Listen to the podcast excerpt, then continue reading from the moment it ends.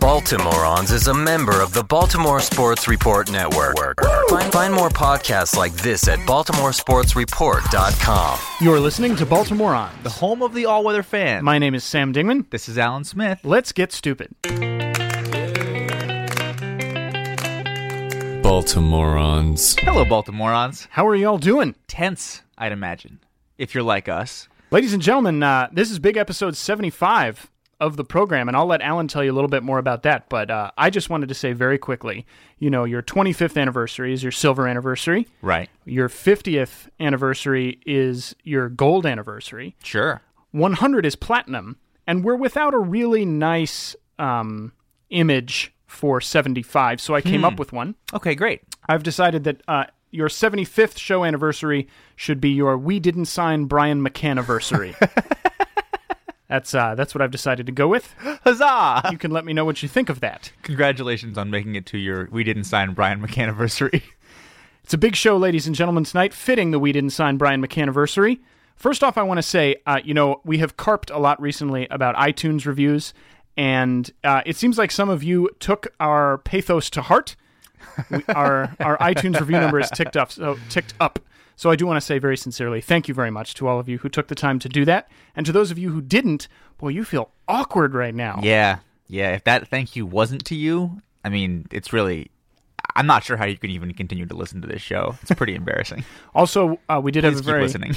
we did have a very nice plug from the the good fellows over at Section 336. I I appreciate that. Thank you, gentlemen, for reminding people to come review our show. I also took the time, as you should, once you're done reviewing our show, to go review Section 336 and all of the shows in the Baltimore Sports Report Network, of which, we're a proud member. Nice, nicely done. Now you know, Sam.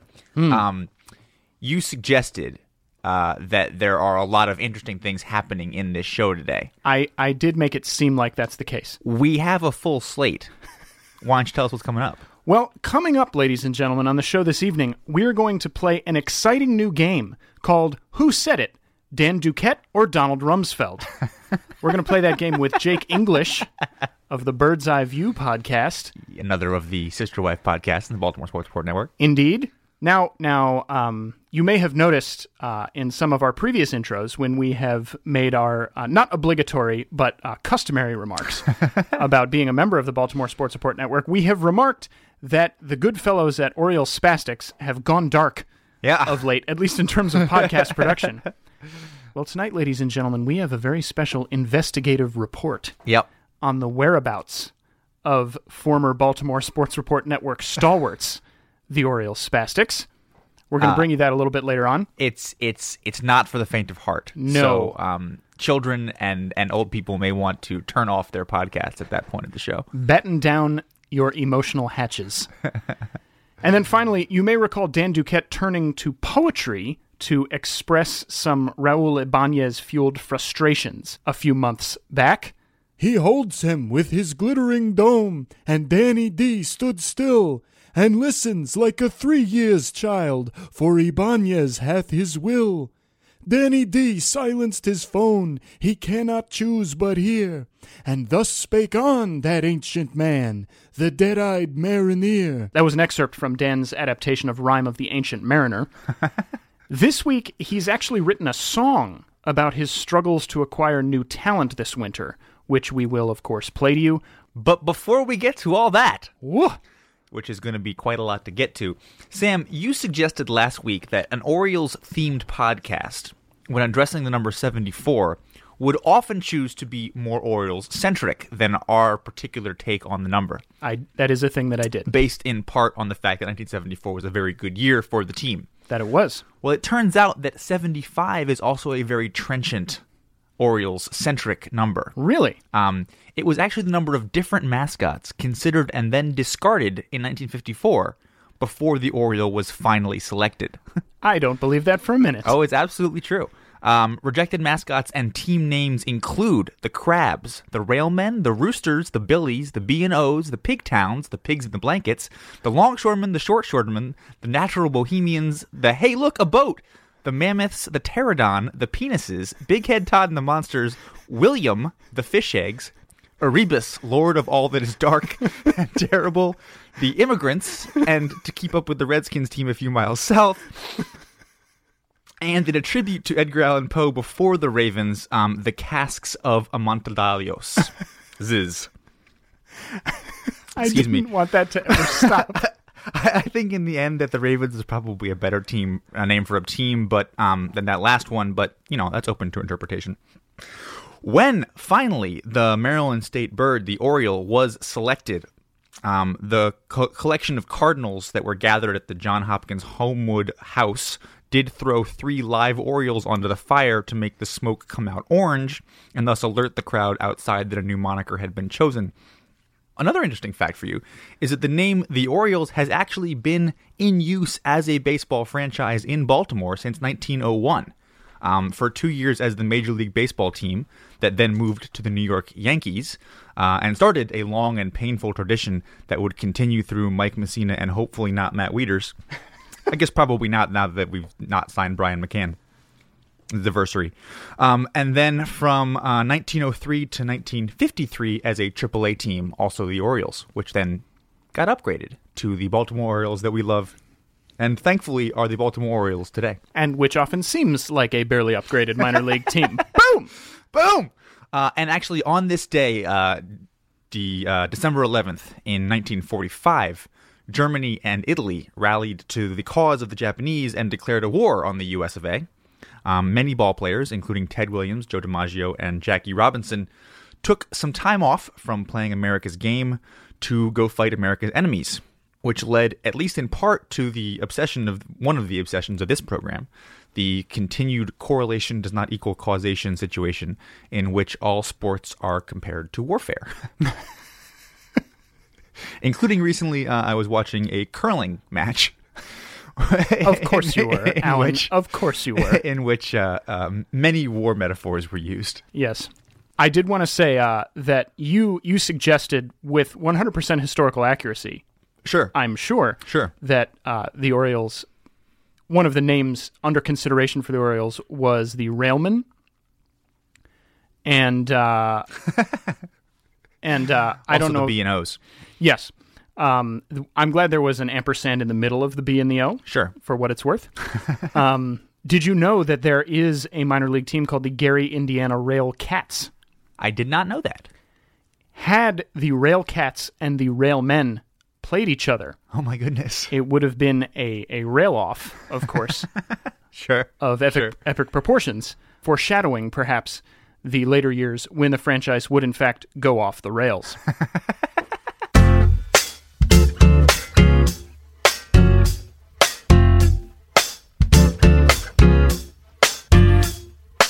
Okay. Uh, here we are, 15 minutes into the program, as per usual. Um, but we do want to talk a little bit about baseball this week. There's a bit of news. Uh, quite a bit as we sit in the, in, in some ways, the most exciting time um, for many teams in the offseason. I would say the most exciting time for the other teams in the offseason. Well, sure. Not our team. Not our team per se.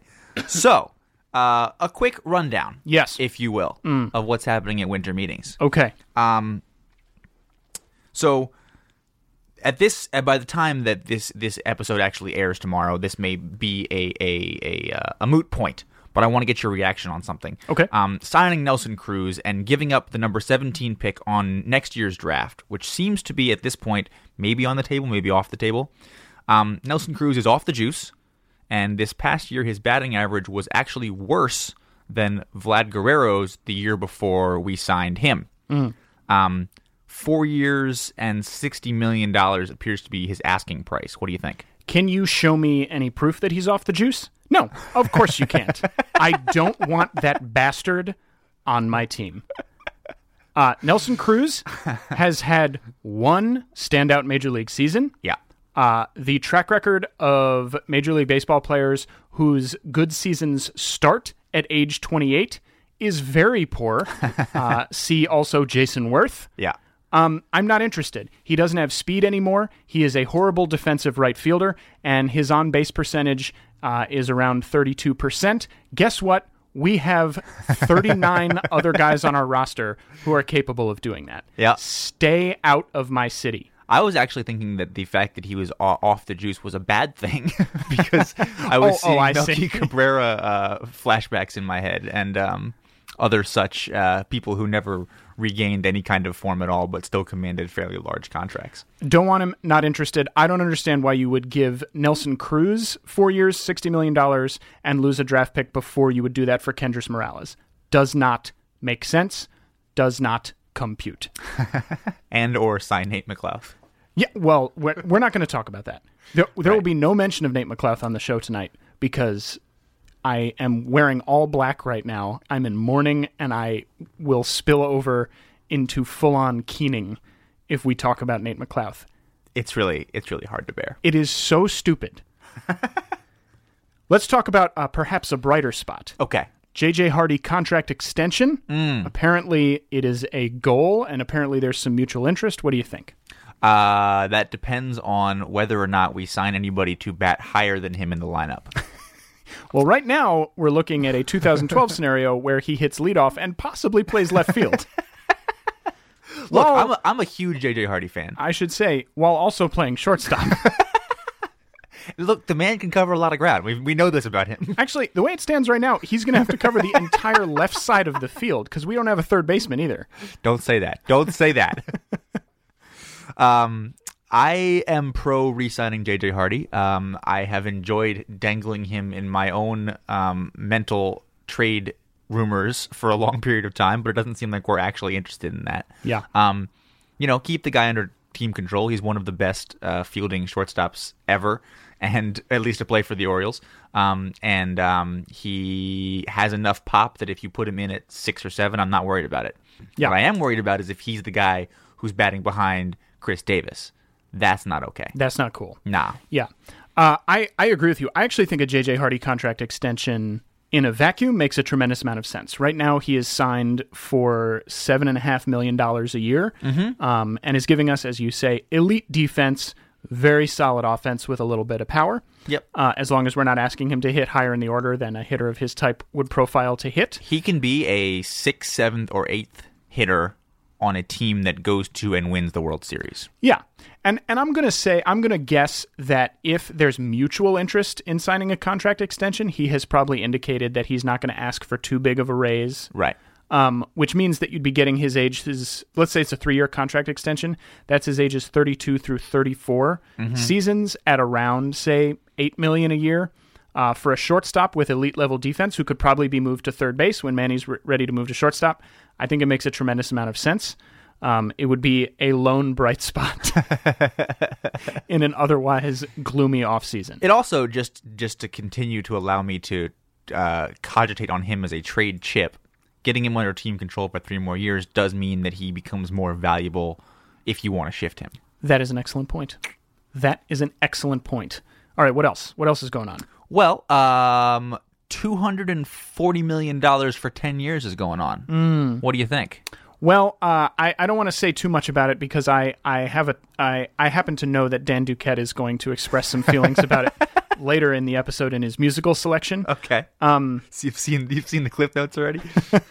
Well, you know, we talk. Yeah, Uh, What do you want me to say? We we we we Snapchat with each other.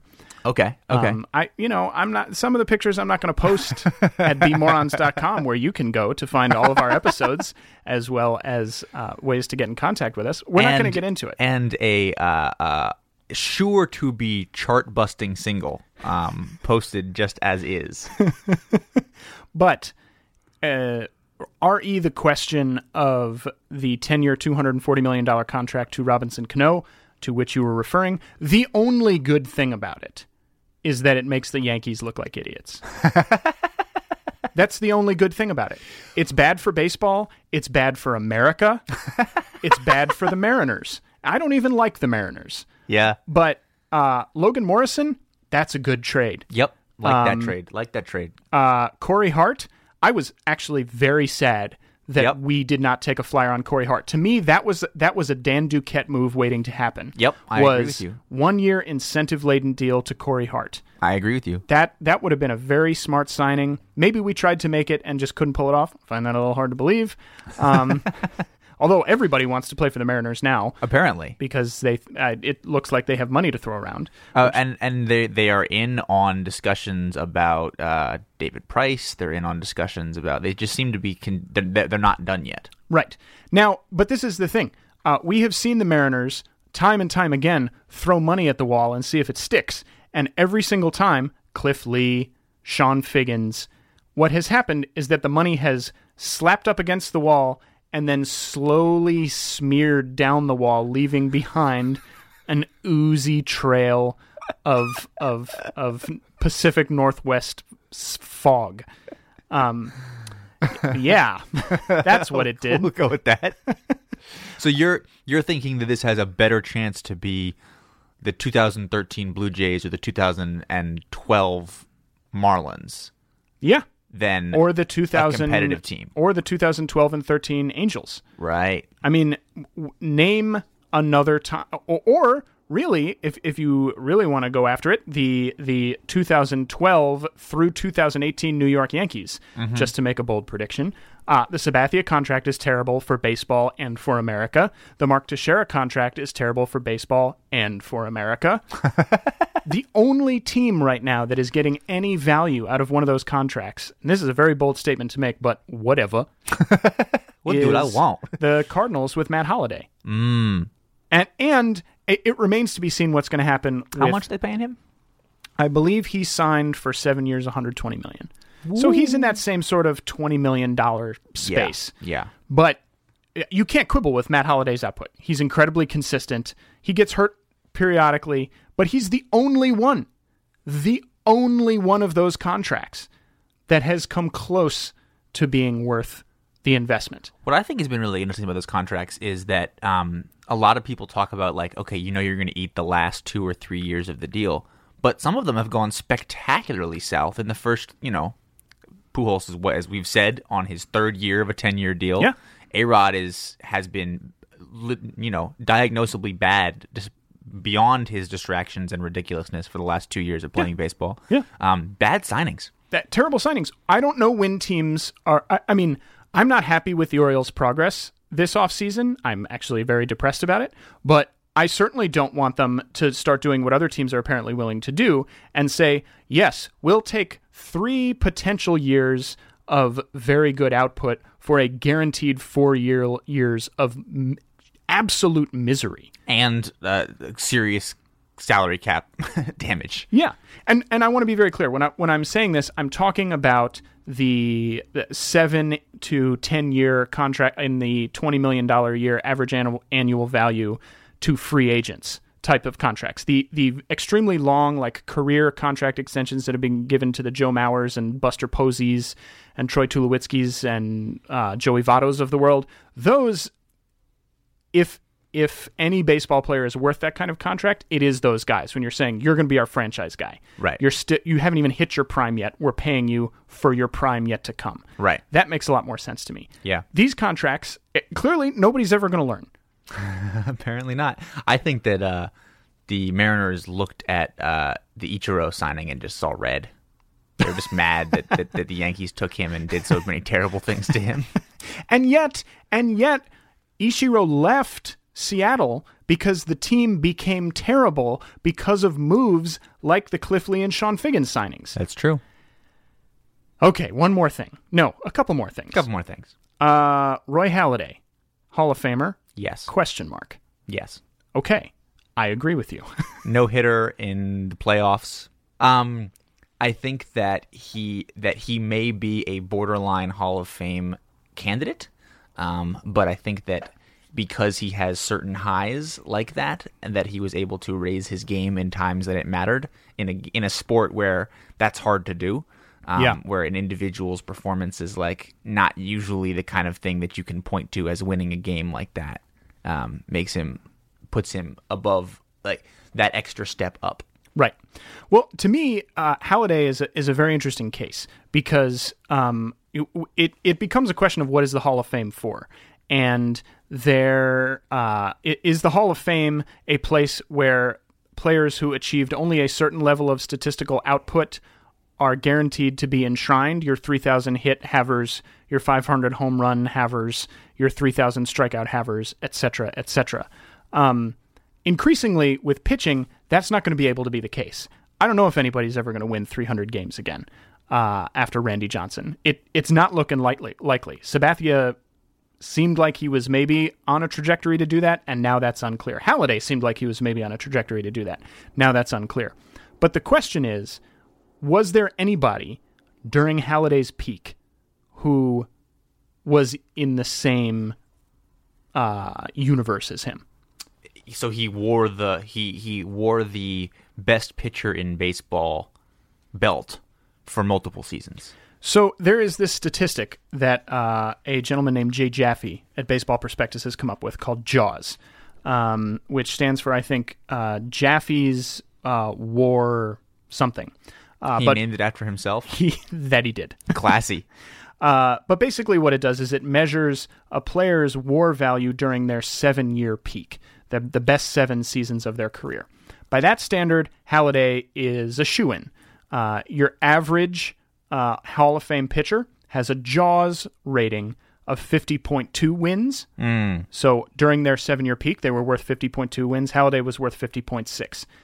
If, however, you look at the average uh, wins against replacement of all Hall of Fame pitchers, Halladay comes up a little bit short. The average of all Hall of Fame pitchers is 61.4. He comes in at 57.6. The case that is being cited in a lot of the writing about this right now is what we'll call, for lack of a better term, the Koufax corollary, which in essence says what if there was a guy who was so dominant over a brief peak that he was in a class by himself, shouldn't that guy then be in the Hall of Fame?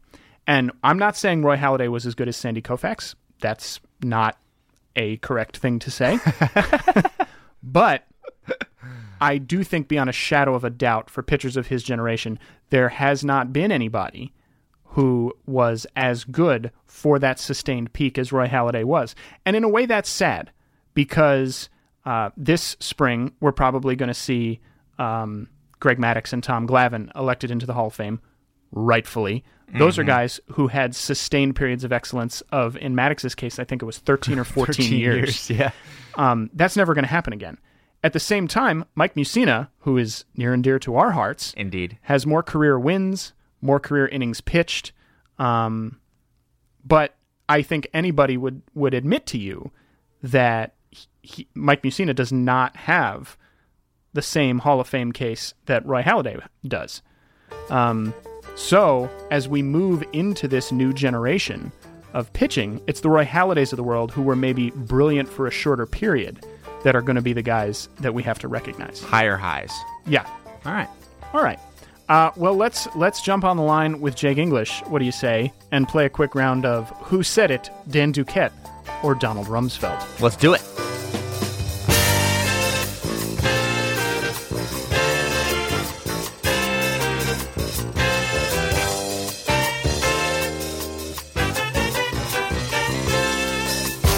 All right, ladies and gentlemen, ladies and gentlemen, welcome to the. Is this the second game show that we've done, Alan? Second or third. Second or third? Um, well, I don't really pay attention to this show, Sam.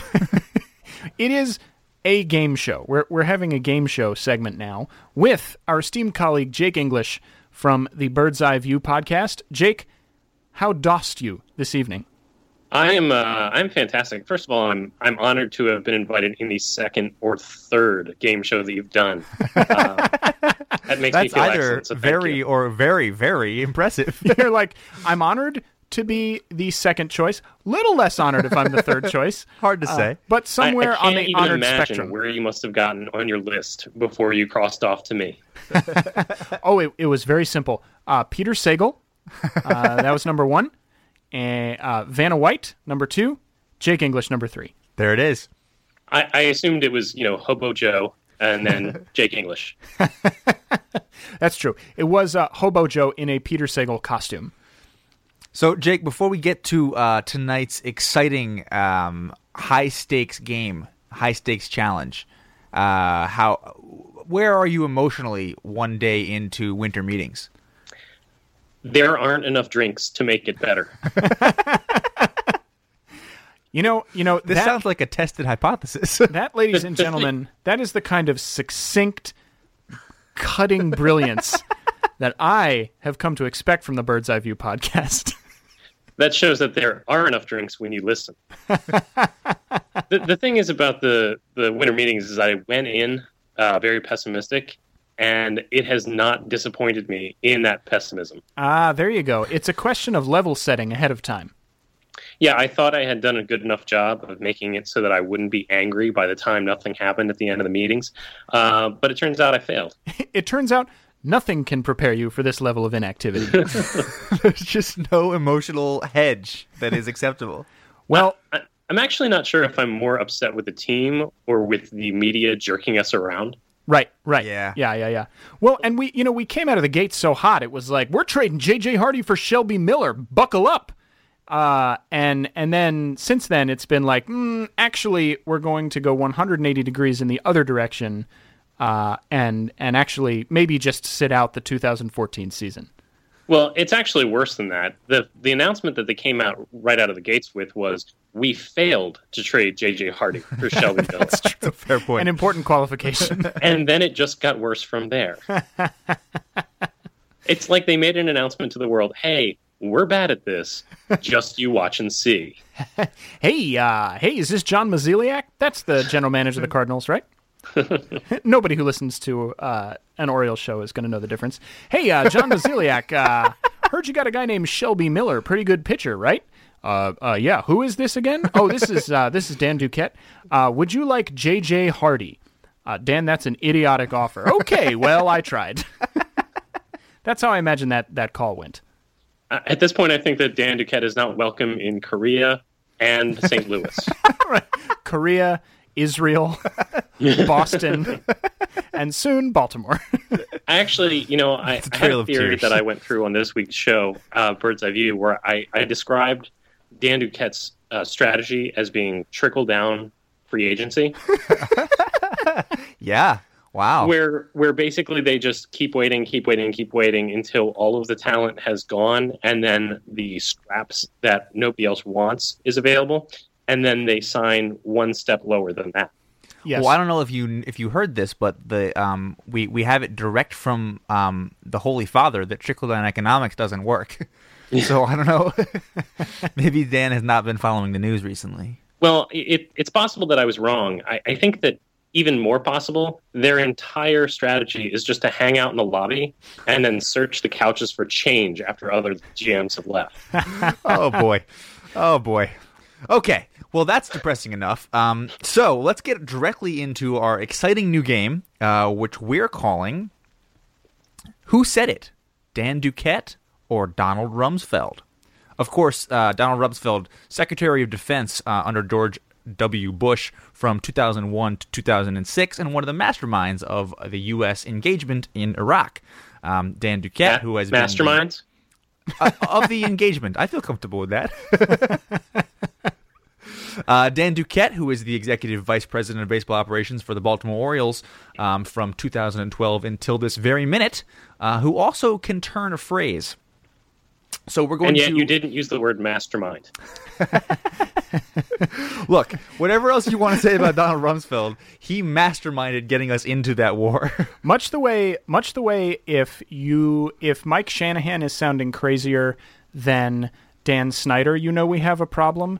If Dan Duquette can't out mastermind Donald Rumsfeld, you know we have a problem.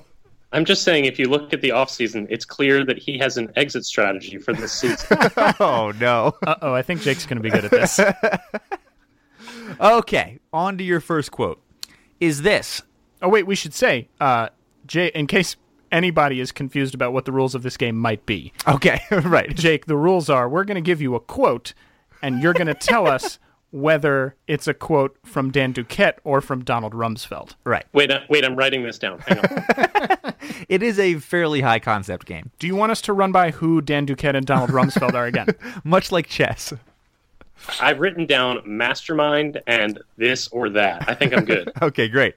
So, this first quote is this Donald Rumsfeld about weapons of mass destruction, or is this Dan Duquette on signing a competent designated hitter.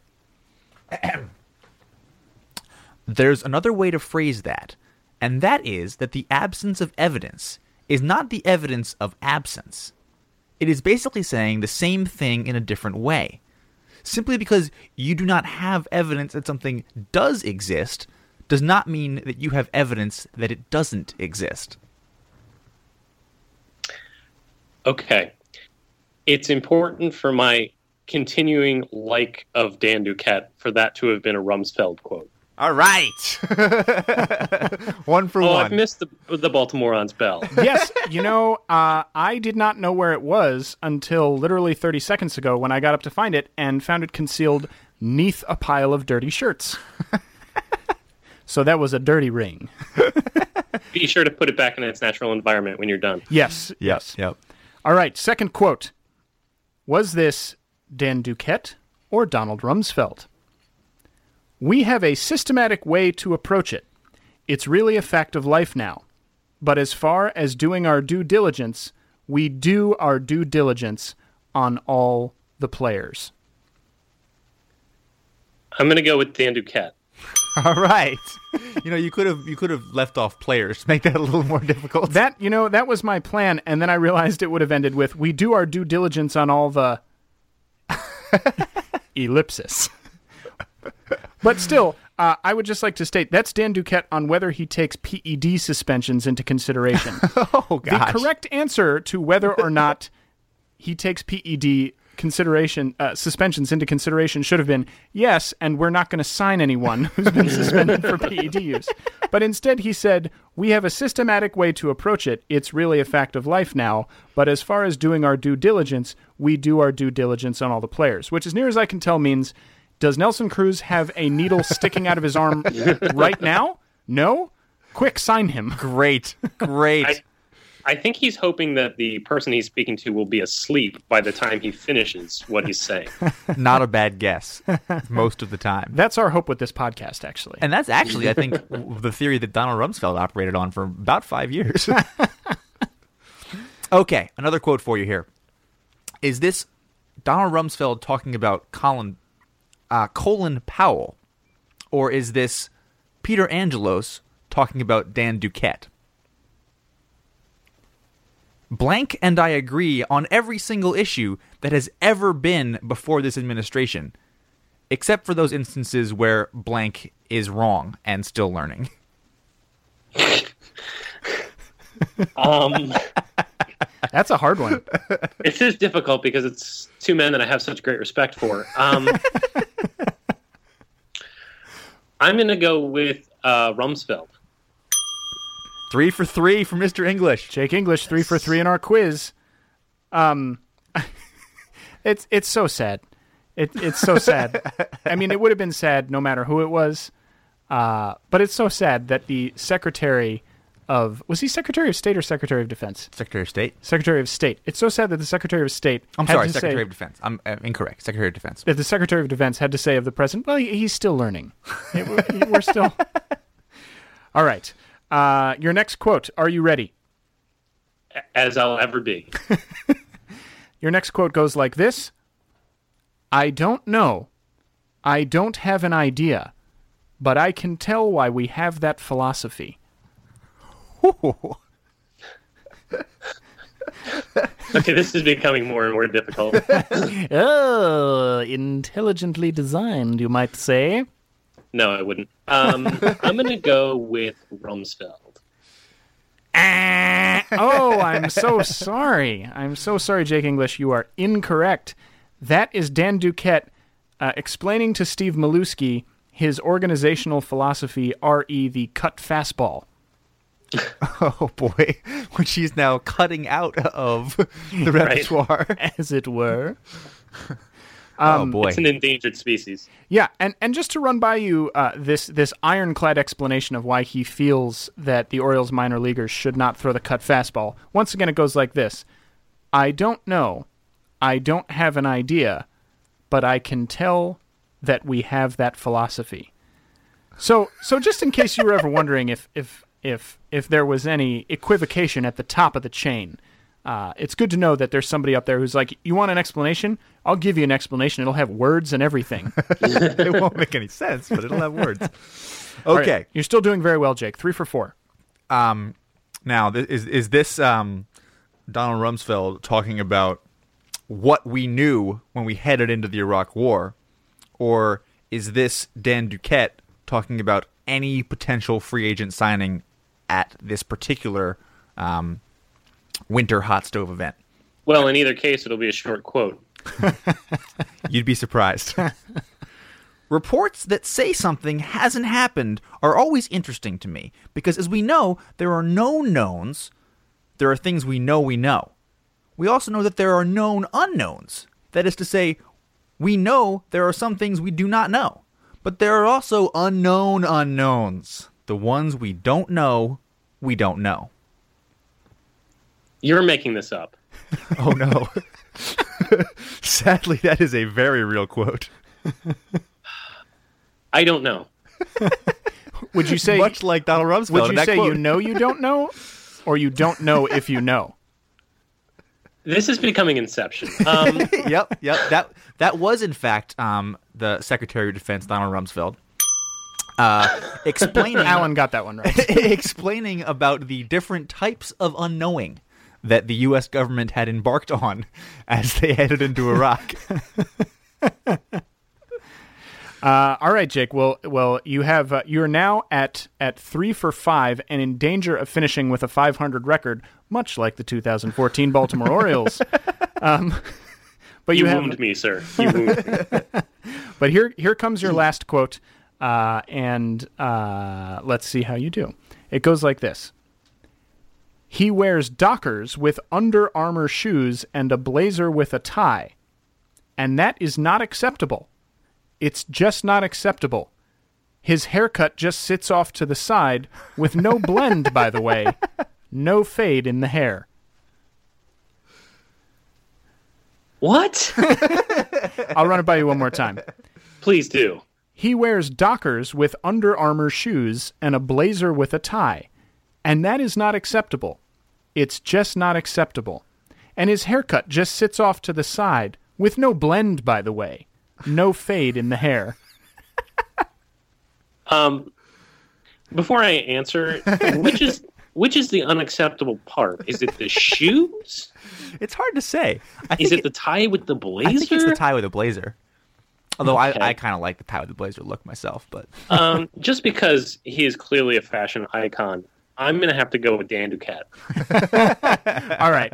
I'm going to ding you on that, but in fact, that is a trick question. that is Adam Jones describing Dan Duquette to Kevin Millar on the MLB network in 2012. but I'm Adam going to Jones surprising critiques there. but I'm going to give you a ding because uh, you clearly you could sense the Dan Duquette-ness of the the the deeply awkward figure that was being conjured by the language. Whatever the reason, I'll take your pity any day of the week. No pity necessary. You went four for six um, uh, on our quiz, which If is you keep that up for a full season, that's uh, that's Hall of Fame numbers right there, Jake. yep, yep. I think it's pretty clear in the Rumsfeld slash Duquette arena. I am a Hall of Fame. I think that Now, that's fair. Do I win anything? Uh, our our everlasting esteem. Great. Ladies and gentlemen, Jake English from the Bird's Eye View podcast. Be sure to check them out. Part of the Baltimore Sports Report Network. Jake, thank you very much for joining us.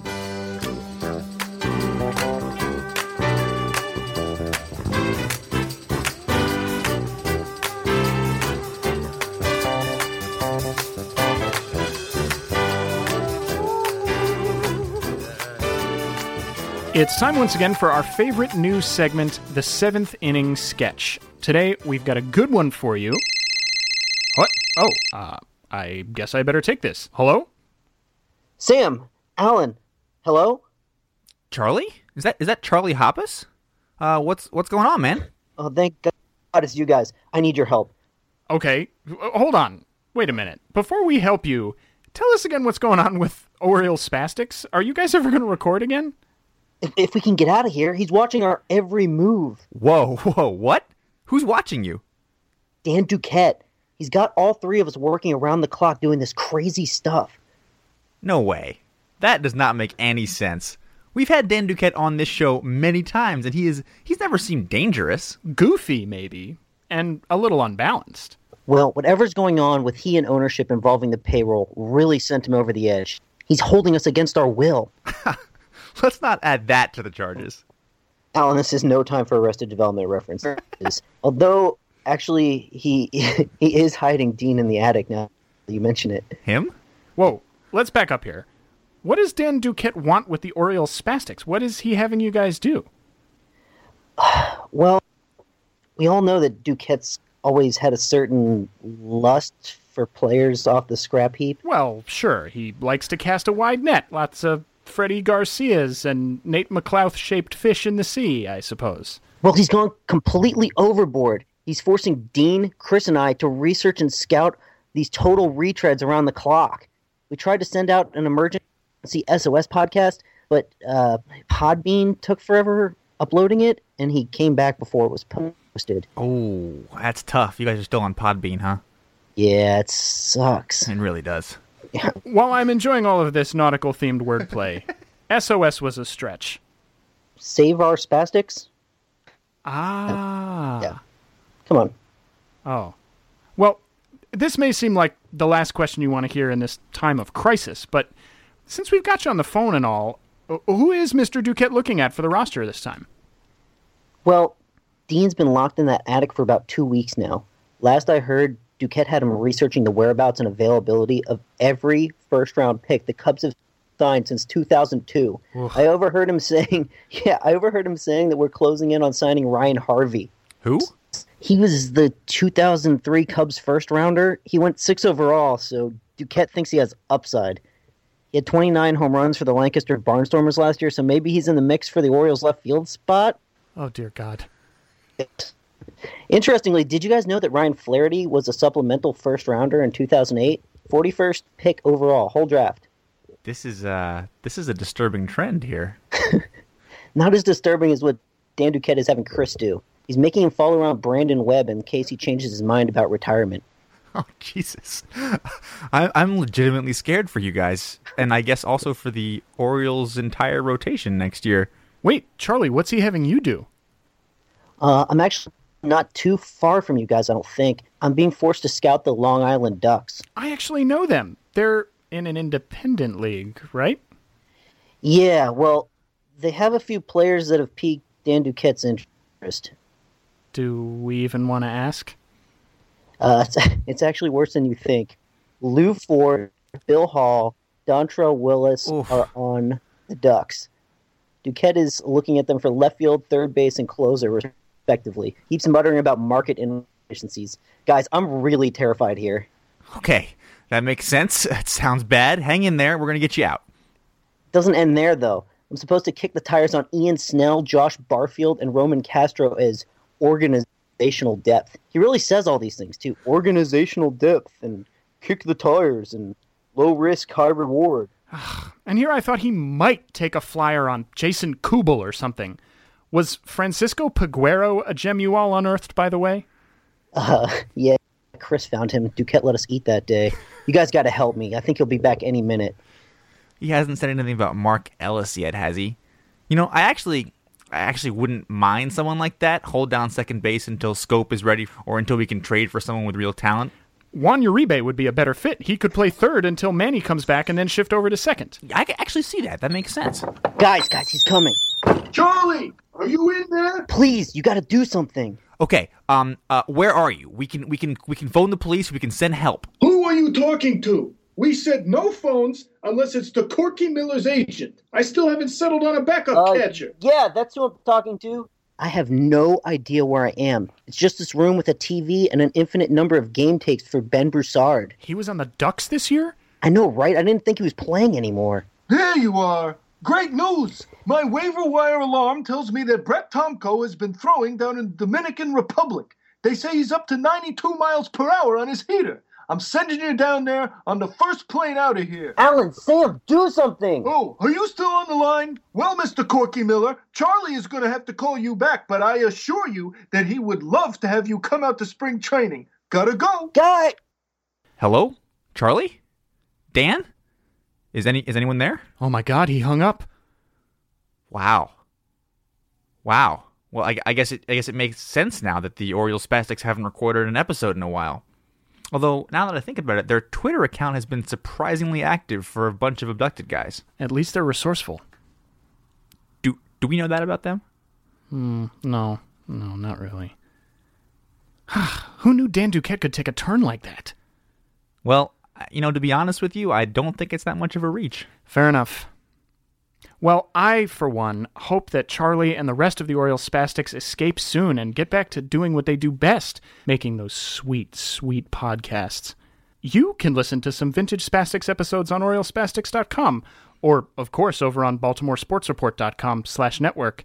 And you should absolutely follow them on Twitter, where they are at Orioles Spastics. You know what you should really do is check out that awesome video on their Facebook that they put together to say farewell to um, Nate McLouth, uh, one of the few Duquette reclamation projects that actually paid off.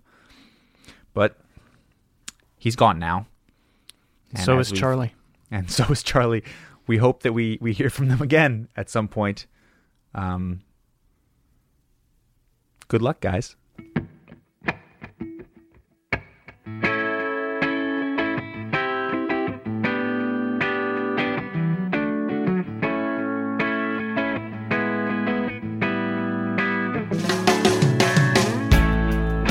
You're listening to Baltimore on The home of the all weather fan. This is Alan Smith. And this is Sam Dingman. And, ugh, Alan, you know, that call from Charlie has got me really concerned. Oof. Not about the Orioles Spastics. Eh, they'll be they'll, they're tough guys. They'll they'll figure it out. They'll be fine. I'm worried about Dan Duquette. I'm worried about the Orioles. You are. yeah. But I mean, you know, we've been sitting here tonight trying to figure out what is going through Dan Duquette's head. We've parsed it six ways to Sunday. And we forgot that he emailed us a recording of a song that he wrote. That's true. We even teased it at the top of the show and then forgot about it. Ah. Anyway, we forgot about this recording that Dan sent us, in which he actually sets forth his approach to great. to the off season. Great. Um, and so, you know, maybe instead of sitting in judgment here, we should let him speak in his own words. Let's give it a listen. Um, with apologies to uh, Macklemore.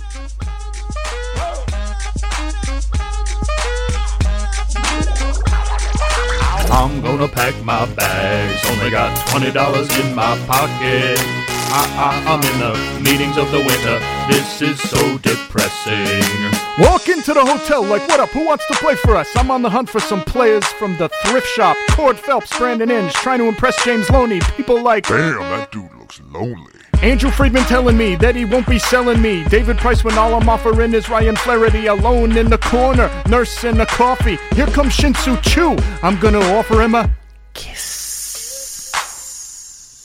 Whoops, here comes security. Push and shove an elbow in, trying to get an offer in. Hollering, can't even get Mark Ellis's attention. Traded my closer for a reclamation second baseman. Now my all-star center fielder's angry with the situation. I gotta do it Billy Beane style. Does anyone know if Billy Beane's around? No, for real, ask Billy Beane. Can I have his hand-me-downs? You might have heard I'm in on Chad Gaudin.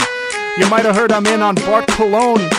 PED suspension, don't even Warren mention.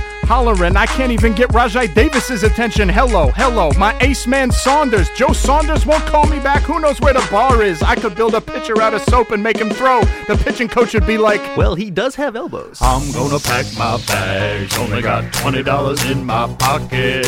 Oh. I, I, I'm in the meetings of the winter. This is so depressing. I'm gonna pack my bags. Only got twenty dollars in my pocket. I, I, I'm in the meetings of the winter. This is so depressing. What you know about rocking a DH platoon? Might be time to bring Jake Fox back soon. I'm digging, I'm digging, I'm searching through that shitter. One man's trash, that's another man's leadoff hitter. Thank you, Brian Cashman, for overpaying Ellsbury. No, no, don't be silly. I'm not filled with hell's fury. I'm not mad that no player can be had for less than $20 million in a cashmere bag. Your druggies, your washouts, your quad A's, you worst scouts. I'll take your rag and bones and I will pay those motherfuckers. Steve Pearce batting fifth up in this motherfucker. Reimold's bionic neck in this motherfucker. They'd be like, yo, Cano is hella tight. I'd be like, yo, that's 240 million for a second baseman. Limited lifespan, let's run a quick scan. 240 million, that's a first rate scam. Damn. I call that getting swindled and pimped. I call that getting tricked by a business. Cano's hella dope. You think I'm gonna gamble the future on him, though? Hell no. Peak game, take a look through my Danoscope. Try to buy wins on a scam, and you hella won't. You hella won't. Man, you hella won't. Where is the bar? Ah, I'm gonna pack my bags. Only got twenty dollars in my pocket. I, I, I'm in the meetings of the winter. This is so depressing. I got no left fielder, no number one starter. I'm in this big hotel, no one's calling, what the hell? I got no left fielder, no number one starter. I'm in this big hotel, no one's calling, what, the, hell? I'm gonna pack my bags, only got $20 in my pocket. I, I, I'm in the meetings of the winter, this is so depressing. Is that your number one starter?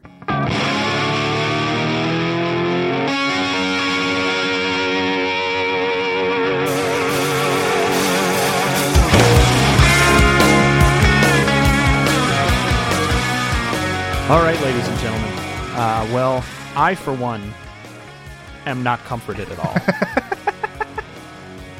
I was uncomfortable when I saw an email from Dan Duquette in my inbox saying I wrote a song. I'm uncomfortable with the song. I'm uncomfortable with what he's doing to our friends, the Orioles Spastics. I'm I I'm I'm just I would just say this episode made me uncomfortable, which is not how I wanted to feel on the We Didn't Sign Brian McCanniversary. You know, frankly, Alan, I was I was hoping that you were going to take me out to a nice dinner, and uh, you know maybe we'd get cheesecake afterwards because it's special. But Right. instead, Here we are here we are at the end at the end. of the episode, which featured, among other things, the writing of Charlie Hoppus. Thank you very much, Charlie. The voice stylings of Jake English. Thank you very much, Jake. and the uh, again excellent excellent songwriting capabilities of Dan Duquette in partnership with Macklemore and Ryan Lewis. Thank you all very much for your emails and tweets that have been coming in. We really appreciate it. Please do keep them coming. Thank you very much uh, for your iTunes reviews. We really appreciate those. You can find our website at bmorons.com. That'll tell you how to get in touch with us. And you can find the credits for the music on the show right here and now. At the beginning of the show, you heard the Baltimorons theme song by Marshall York. In between segments, you heard, and you know, I realized I've been doing this wrong. Uh, obviously, you heard the song Birdland by Weather Report. You also, every week, hear a little clip from Working for Another Song by the band Town Hall. Oh, really? That's what I usually play after your intro, Alan. Oh my God. And I have not said that at any point. Town Hall broke up recently, so I kind of figured, like, hey guys, you know, I'm really doing you a favor Oh God. by keeping your legacy alive. So that's 74 episodes without mentioning them by name, huh? Uh, wi- yeah, and that's not even counting the bonus ones where I used it. and then, actually, Great. increasingly lately, I've been using a little clip from "Sample in a Jar" by Phish Oh yeah. from the album Hoist. Yeah, usually good- it's right song. before uh, this this bit right here, and then of course on the outro, uh, playing behind our our lovely voices right now, is the song "Kicking My Heart Around" by the Black Crowes. Thank you so much for uh, listening and putting up with the tomfoolery of this week. Um, here's to a more successful day two of the winter meetings. Yes, and uh, it, there's going to be more tomfoolery next week. We'll talk to you soon. Bye.